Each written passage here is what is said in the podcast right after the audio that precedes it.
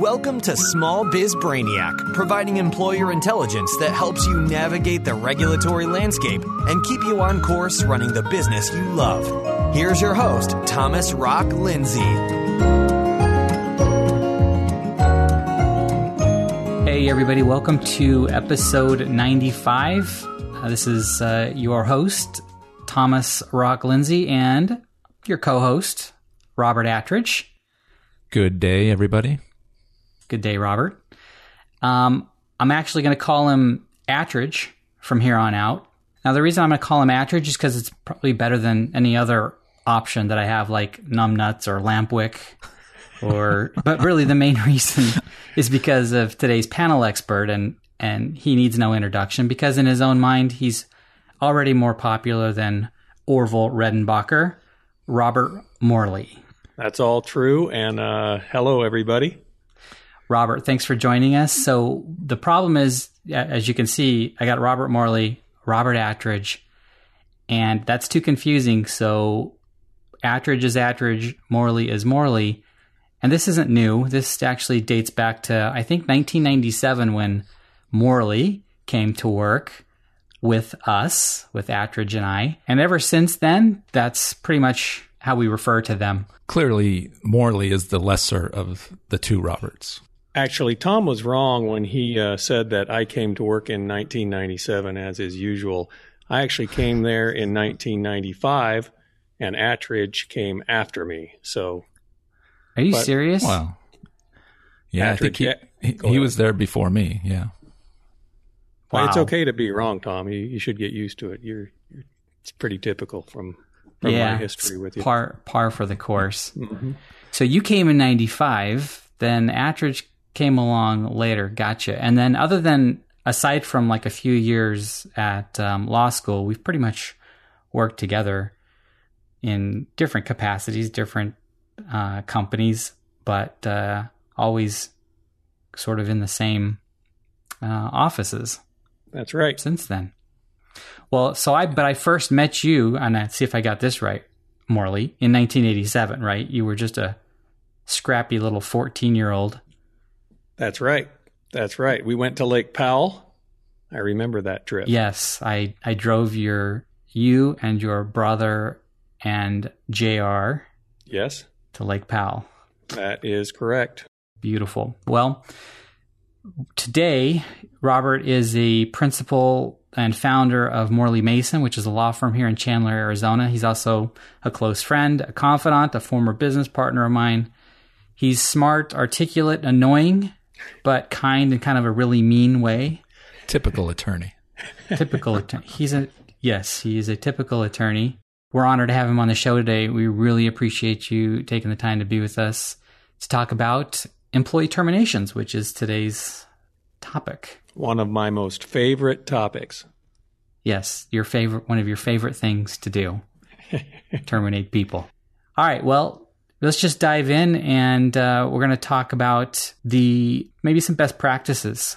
And we've identified, well, first of all, let me say that that the first of the year is sort of a good time to do some house cleaning and let some people go. I'm not trying to be mean, but a lot of times when you're looking at your prior year expenses, you're looking at your current year budget, and you might need to streamline. You might need to get rid of some uh, people who you knew weren't really going to make it, weren't cut out for the job, but you decided not to terminate them over the holidays because you're a nice person. But typically, this is a kind of a firing season, if you will.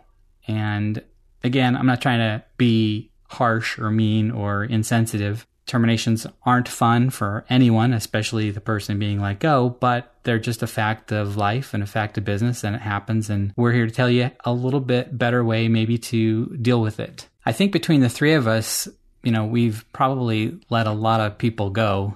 So we've had a lot of experience in how to go about that. And what it boils down to is sort of a four step process, as far as I can tell, which is the following one is to first make the decision, then to prepare for the event, conduct the actual termination, and then there's some follow up. let's talk about making the decision a little bit, which is sometimes it's easy, sometimes sometimes it's it's not so easy, right? It if they're incompetent, unre- unreliable, disruptive, they've stolen from you. Those obviously those are reasons to let someone go without uh, hesitation. Other times it's not so clear. They might be good people. They might be well intended. They just having a hard time in that position and don't have the proper skill set. They're not advancing like they should, and you need to let them go or you need to replace them. Well, when it comes time to make the decision, you need to kind of gather the facts and assess the situation because that's going to help you determine how to prepare for the event. So the second step in the process is to prepare for the event. And I've identified basically these nine steps, which is to consider whether there's contracts, look at the documented file, you know, ask yourself the question, is the employee going to be surprised by this? Think about how you're going to fill the position. When are you going to fill the position? Who's going to actually execute the termination? How are you going to deal with their personal possessions? Is there any company property that you need to get back? Do you have other security issues, network, email, building access, those kinds of things? The next step is to actually conduct the termination. And for that, there's some, a lot of do's and, and don'ts.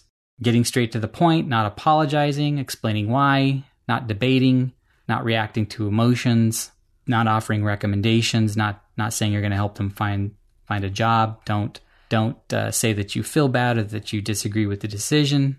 Don't blame them. And I know I'm going over these really fast and hang on. We're going to come back, circle back around and, and talk about them. And then you want, and the final step is you want to close the loop in the follow up, talk to the remaining employees, make sure that all the post termination steps are taken for the final check, COBRA notices, task reassignments, email forwarding, contacting vendors or regulatory authorities or anybody else that the individual has contact with and making sure that you get any company property back.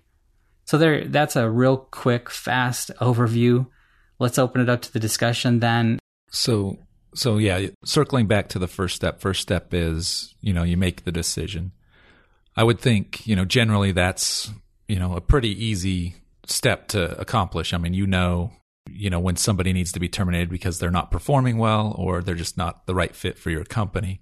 The trickiness, you know, starts to set in in, in steps two through nine. Four. Two through four. Sorry.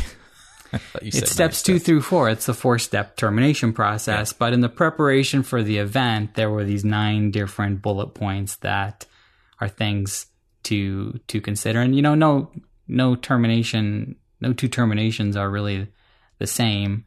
And so you've got to be flexible, not be set in a specific process. Yeah, one thing that I've I've noticed and have seen a lot of is as you prepare to whether you to make the decision as to whether to keep somebody on or to terminate someone. One of the things that always comes up is if you prepare and start thinking about that, the great thing that happens is you start realizing all of the things that go with it uh, if this person, how this person is going to react, probably. Uh, what are the things that you need to do to, uh, who you need to talk to at the company about it, whether or not it's going to be a a termination that is uh, a quiet termination, or if if there's going to be if there's going to be a reaction to that termination. So as you consider whether or not you're going to terminate someone, it starts it kind of starts getting that motion going of trying to figure out the best way to proceed. Yeah, it flows. It starts to flow right into actual preparation for the event.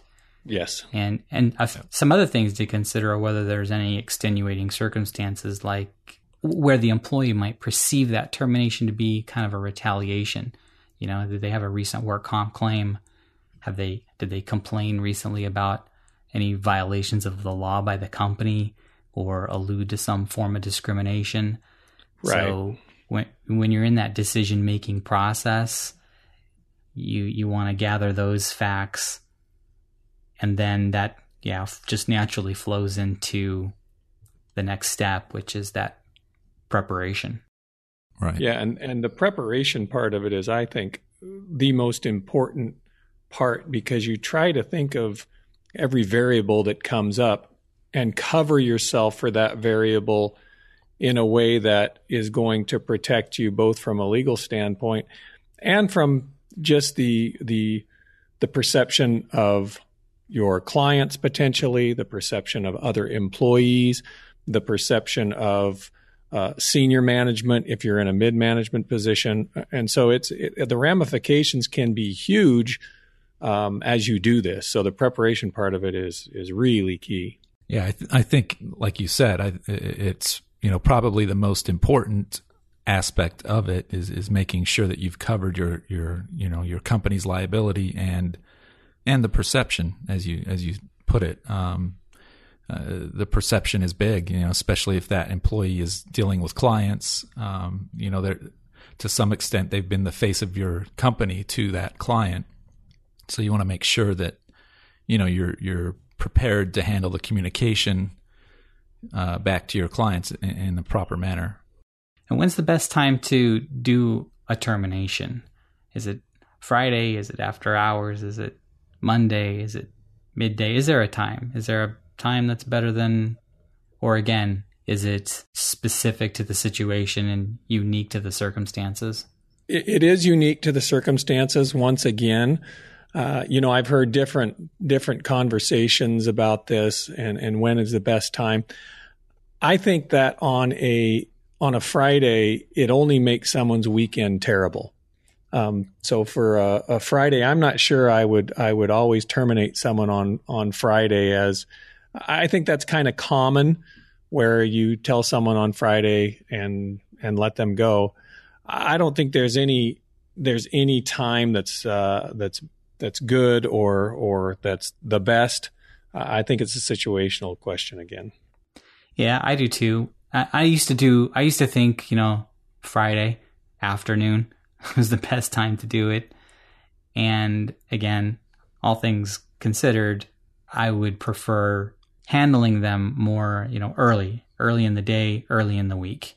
Because I just look at it from my own perspective. If it were me, that's what I would want to have happen because I would want the rest of the day and the rest of the week to take steps to find a replacement. And you know, Tom, you mentioned something there that I think is really important uh, for anybody who needs to terminate. When you say, I try to take it as though I was the one being terminated, I think that's a good rule of thumb across the board. That if you do things the right way, if you just step back for a minute and say, "Hey, how would I like this done?" It's a it's a horrible situation both for the person doing the terminating and for the person being terminated. But if you step back and say, "In a bad situation, how would I do how would I want this done if I was the one being terminated?" I think is a great rule of thumb for people to to implement. Yep, I agree. Well, uh, who's going to do it? Always have two people present. That's I must. Where are you going to do it? Do it in a neutral place, not at the employee's workspace, not in your office. Preferably a, a conference room. Some other, if you don't have a conference room, then some some neutral place where you have some privacy. And usually, that second person is either the office manager, HR person, and that and that person's there to you know witness the event, maybe to take notes, and if it is the HR person, then eh, to address any benefit issues. I think I think that's a great uh, that's great advice. The two people is just great, and we see it from a legal perspective. We see it where it's we can use those people as witnesses, uh, and we can kind of make sure that everything is done the right way. I think the the only exception to that is if there's been a run in with that person that's that's terminating.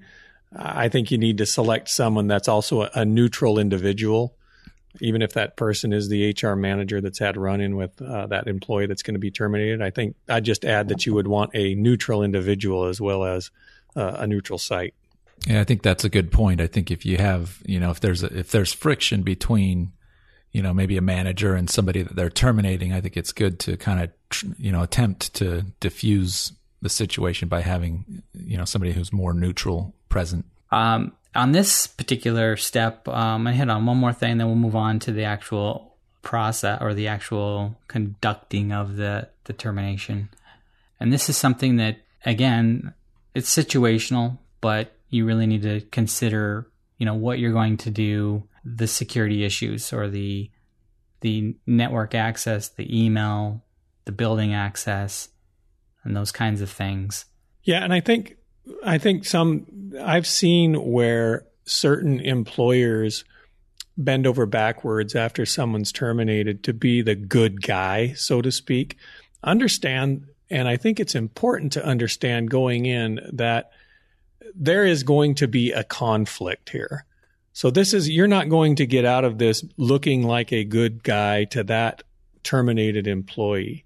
And so I think you really need to understand going in that even if you're a really good person and you want to give this employee the benefit of the doubt and you know it's just not working out and you've always had a good relationship with this employee but for whatever reason you need to terminate them you need to understand that this is going to be a conflict and that they are probably not going to be happy about this. And so you need to protect yourself accordingly in most cases.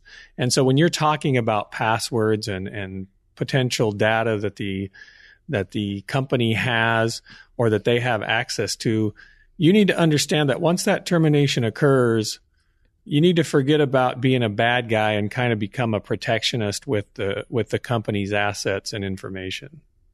Yeah, one of one of the things that that I've always done is I've uh, uh, queued up our uh, network admin prior to the termination, letting them know that you know, hey, we're going to be letting so and so go, you know, around this time, be ready because I'm gonna I'm gonna give you the heads up to go ahead and you know cancel their network passwords, um, you know, shut down their email, uh, so that you know after the termination's over, you don't want that employee that comes back to their desk to clean up to somehow get into the system or start deleting emails or deleting files.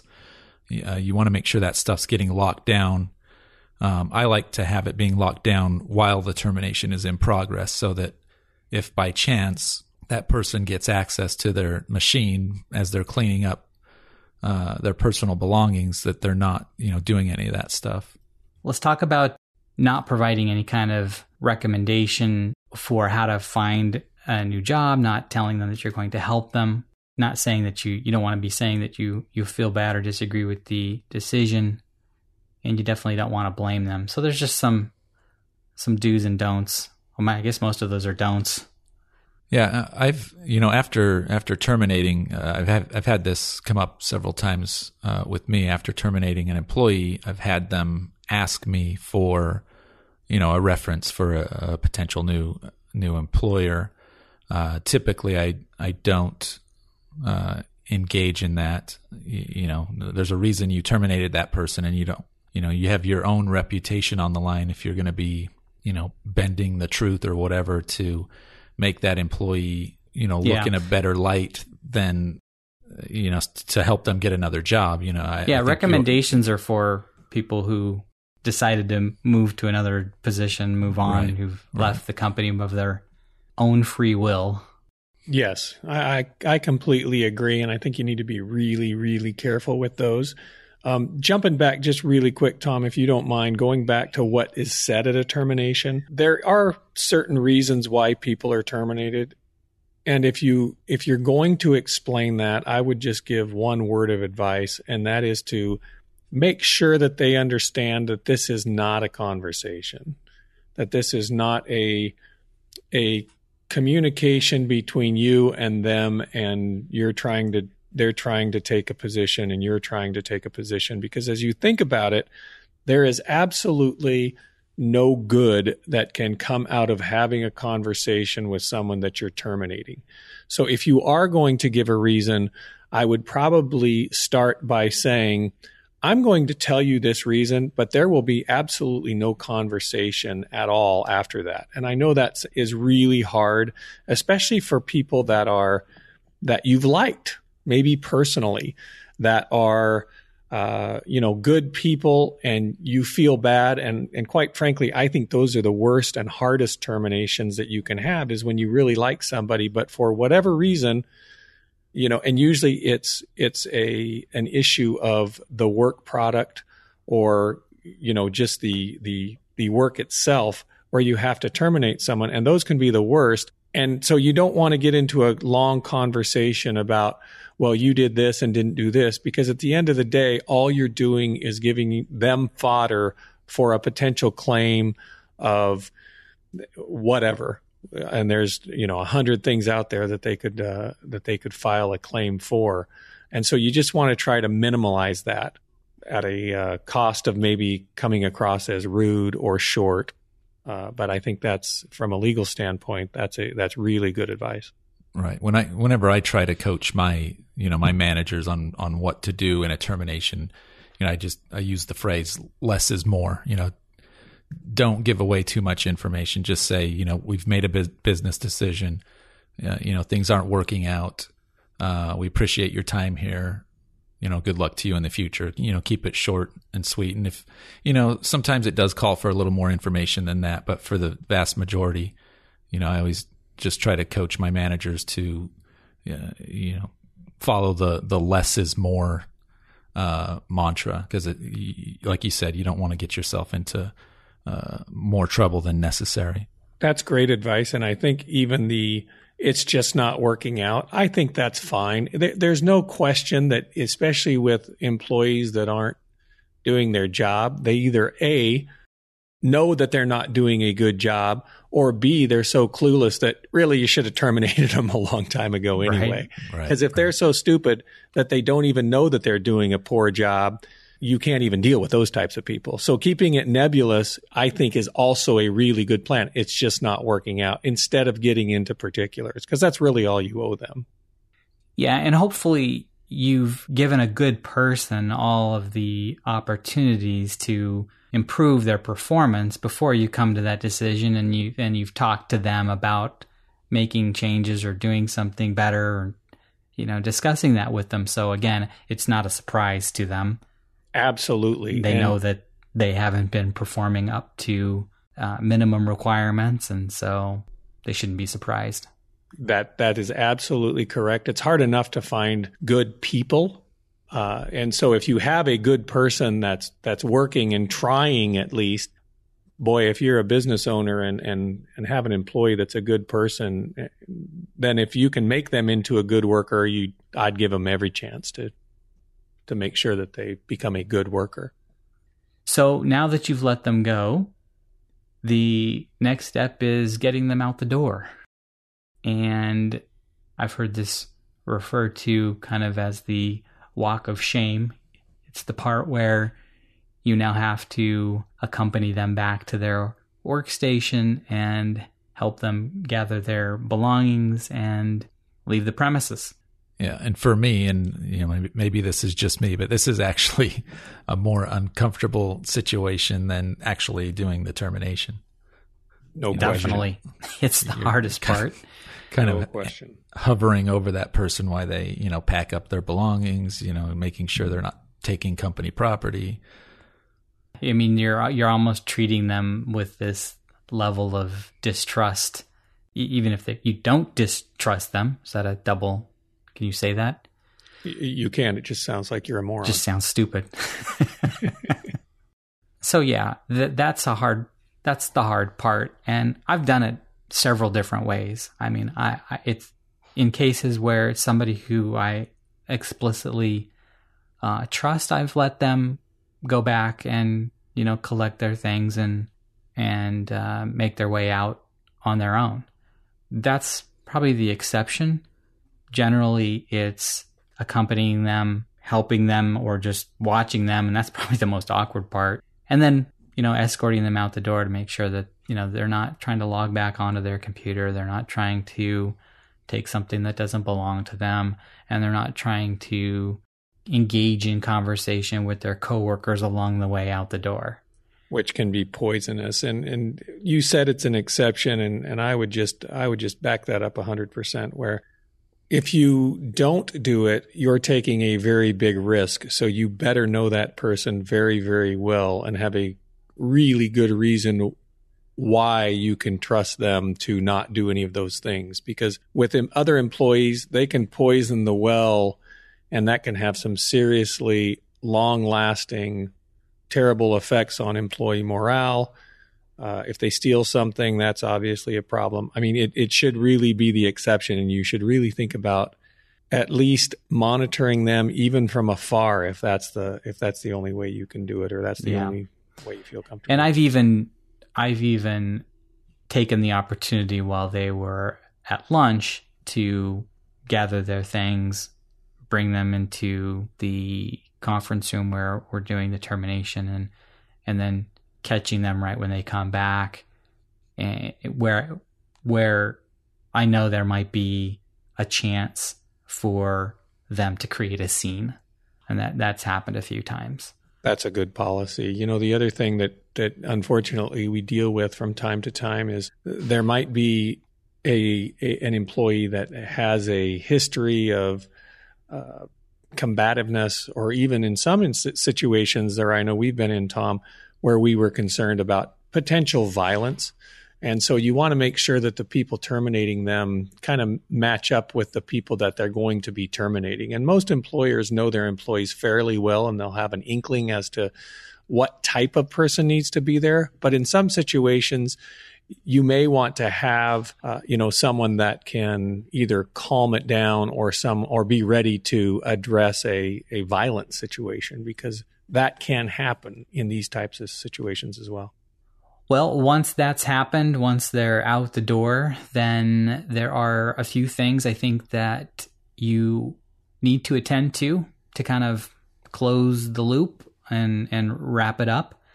Uh, one of those being conversation with the remaining employees to, you know, maybe reassure them that, uh, and, and when you're doing that, when you're talking to them, you want to be sure that you are not discussing the reasons for the termination. You're not engaging in gossip or any kind of uh, vindictive conversation. You don't want your remaining employees to think that oh my gosh, you know, this is this guy's mean and rude and right. I think I think a lot of times the other employees, you know, generally will know why somebody gets terminated, but it's not it's not your responsibility as a as a manager to say anything. Uh, in fact, it's your responsibility as a manager to not say say, say anything. Um, but yeah, I, I would think in most cases you know, if somebody's underperforming, the other employees, they're not dumb. They see that. They, and if that's the reason for termination, I think, you know, people will know that. Um, but, but there always is going to be those situations where somebody is terminated and it takes people by surprise. And those are the ones you need to, you know, make sure you deal with the remaining employees appropriately. Yeah, I think inherently employees understand and if you're a good boss and, and you work for a good company, expectations are set that employees understand. And so a lot of times I think a termination can be really good if handled the proper way for employee morale to say, hey, you know what? You guys know what the expectations are. If you don't meet these expectations and you're a good person or a hard worker, we'll give you some chances but understand at some point we have to we have to meet the expectations. And so if i think it's sold as that and the employees understand that hey i've got to meet the expectations it can really be a good thing for employee morale and for being a person that has standards. And you have to meet those standards. Otherwise uh, you know we'll move on. Well there's some other things that need to happen. Uh, the task reassignment, you know, the email forwarding, client vendor, other stakeholder notifications. This is something that I see happen a lot where I get a notice, you know, months later that, you know, when I've sent an email to somebody and then you get a notice back saying, oh, they, they, they don't work here any longer. And that doesn't look good. You want to reach out proactively to anybody that has contact with them and let them know ahead of time and give them their new uh, contact information. I think that's something that people overlook quite often. Yeah, that's really good advice. Uh, not only because of just that it doesn't look good, but also in the in at least in our business as uh, in the law firm, if there's being emails sent to somebody that are time sensitive or that you know we we are not responding, we either lose clients or can be in and have real problems. And so those types of, uh, you know, after termination things, you need to make sure you understand what those are for your unique company and then address those because those are big deals. Well, to wrap it up, I think we're getting close to running out of time here. To to wrap it up, here some quick do's and don'ts. So do have a plan. Do try to be consistent, at least in your process and in your preparation. Uh, you always want to be objective and humane and use a checklist to help you make sure that you're not missing any of the key steps. You don't want to ever terminate someone on the spot. We really didn't talk a, a lot about that or at all. You don't want to terminate them when you're angry. There's nothing good that's going to come from a a what is that word I'm looking for? A spontaneous termination. An emotional, an emotional response. Yeah. Very you, you true. don't you don't want to do it in public and you don't want to get into a long-winded discussion or a discussion at all, even a short-winded one. Get straight to the point. I think that wraps it up. And you know what I didn't do, Robert, which I intended to, do, is to give you a chance to tell us a little bit more about yourself. I mean, I, I Attridge and I, did I just say I said Robert too? Morley, Two strikes. give you a chance to tell us a little bit about your background because I just jumped, I just skipped kind of You were, over you a were lot so of that. excited about terminations that you couldn't wait. I wanted to get right into it. So, Morley, te- tell us a little bit about your professional, and if you want, something about your personal. Well, we'll we'll stick with professional on this one because I know we're running out of time. But I, uh, like I said, I've been working with uh, Tom since 1995, and I think Attridge since 1997, if I'm right. Uh, but we started working for a professional employer organization, and uh, I started working just as a claims adjuster, and then uh, moved to the risk manager. Uh, so have a lot of workers' compensation background, but also a lot of labor background in that uh, for a PEO that had thousands and thousands of employees, we would always be dealing with this sort of thing. And uh, Tom uh, Tom was right in the place where, as the uh, chief operating officer of that company, uh, he dealt with it uh, on a uh, continual basis. I went to law school for three years and then came back and workers' compensation and labor law was kind of in the in my wheelhouse, and so uh, I helped start a a new PEO. We eventually sold out of, but but that still continues today. And uh, started my own law firm in in nineteen or in two thousand seven. Kind of done workers' compensation, defense, labor law, general business law, and some personal injury law. So that's a little bit about me in a nutshell. Yeah, thanks. And actually, you have some experience in I call it radio or broadcasting, right? You you interned for a firm in DC that had a show that you had a show. Uh, I, I did a couple of fill-ins uh, and talking about uh, healthcare. We did some lobbying uh, back in Congress in Washington D.C. for a, a couple of different bills, and uh, the uh, principal of that law firm had a radio show called Health Law and Politics. Uh, Jonathan Emord. so yeah, filled in a couple times there as well. Wow, I didn't know you had lobbying in your background. That's Oh, uh, Yep. interesting. he had Yeah. he had a couple of really great uh, interns during the summer breaks from from law school, including a firm here that uh, was run by two former uh, insurance commissioners. yeah, And- Lowen Childers. Yeah, and worked on some some really interesting cases. Yeah, there's been some. Uh, we can we could tell stories about that for hours. We so. can, and you'll be back, so we'll have a chance to tell more stories. And in kind of the pre-interview chat, we we talked about some of the terminations over the years that we've all been in, engaged in, and and uh, man, I, I I sort of wish we had an opportunity to talk about some of those. They've there've been some doozies. Maybe, yeah, maybe next time. Maybe next time. All right. Well, we're out of time for today. Robert, thanks again. Morley, thanks again for joining us. I really appreciate it. My pleasure. Uh, a couple of things I just wanted to say before we before we say goodbye. Um, starting January 22nd, the not so smart um, i9, they call it the smart i9, i9, but I call it the not so smart i9, uh, needs to be used going forward for new hires. You can check out episode 76 for details about that. And then I also got an email from the Benefit Commerce Group about an IRS scam. It's nothing new. IRS scams have been around a long time, but there seems to be one that's going out uh, and around now relative to ACA penalties. And so, since that's something new, uh, I thought wanted to give everybody kind of a heads up that uh, you shouldn't reply to those emails, and uh, you don't you don't want to call those numbers. You know, if if you do get something that you think is legitimate, then look up you know the IRS number on their website irs.gov and, and call that. Don't don't call the number in the in the email. Uh, but another thing they did note is that they're not aware of any of those ACA penalty notices going out um, right now anyway. Um, and when you do get them, you'll you'll get them via mail. That's not how the IRS doesn't you know email you penalty notices. Just some heads up there. And that does it. That's a wrap, everybody. Thanks for listening and have a great day. Thanks for listening to Small Biz Brainiac. To get your questions answered by Thomas directly, visit smallbizbrainiac.com. And for more employer intelligence, be sure to join us again here on Small Biz Brainiac.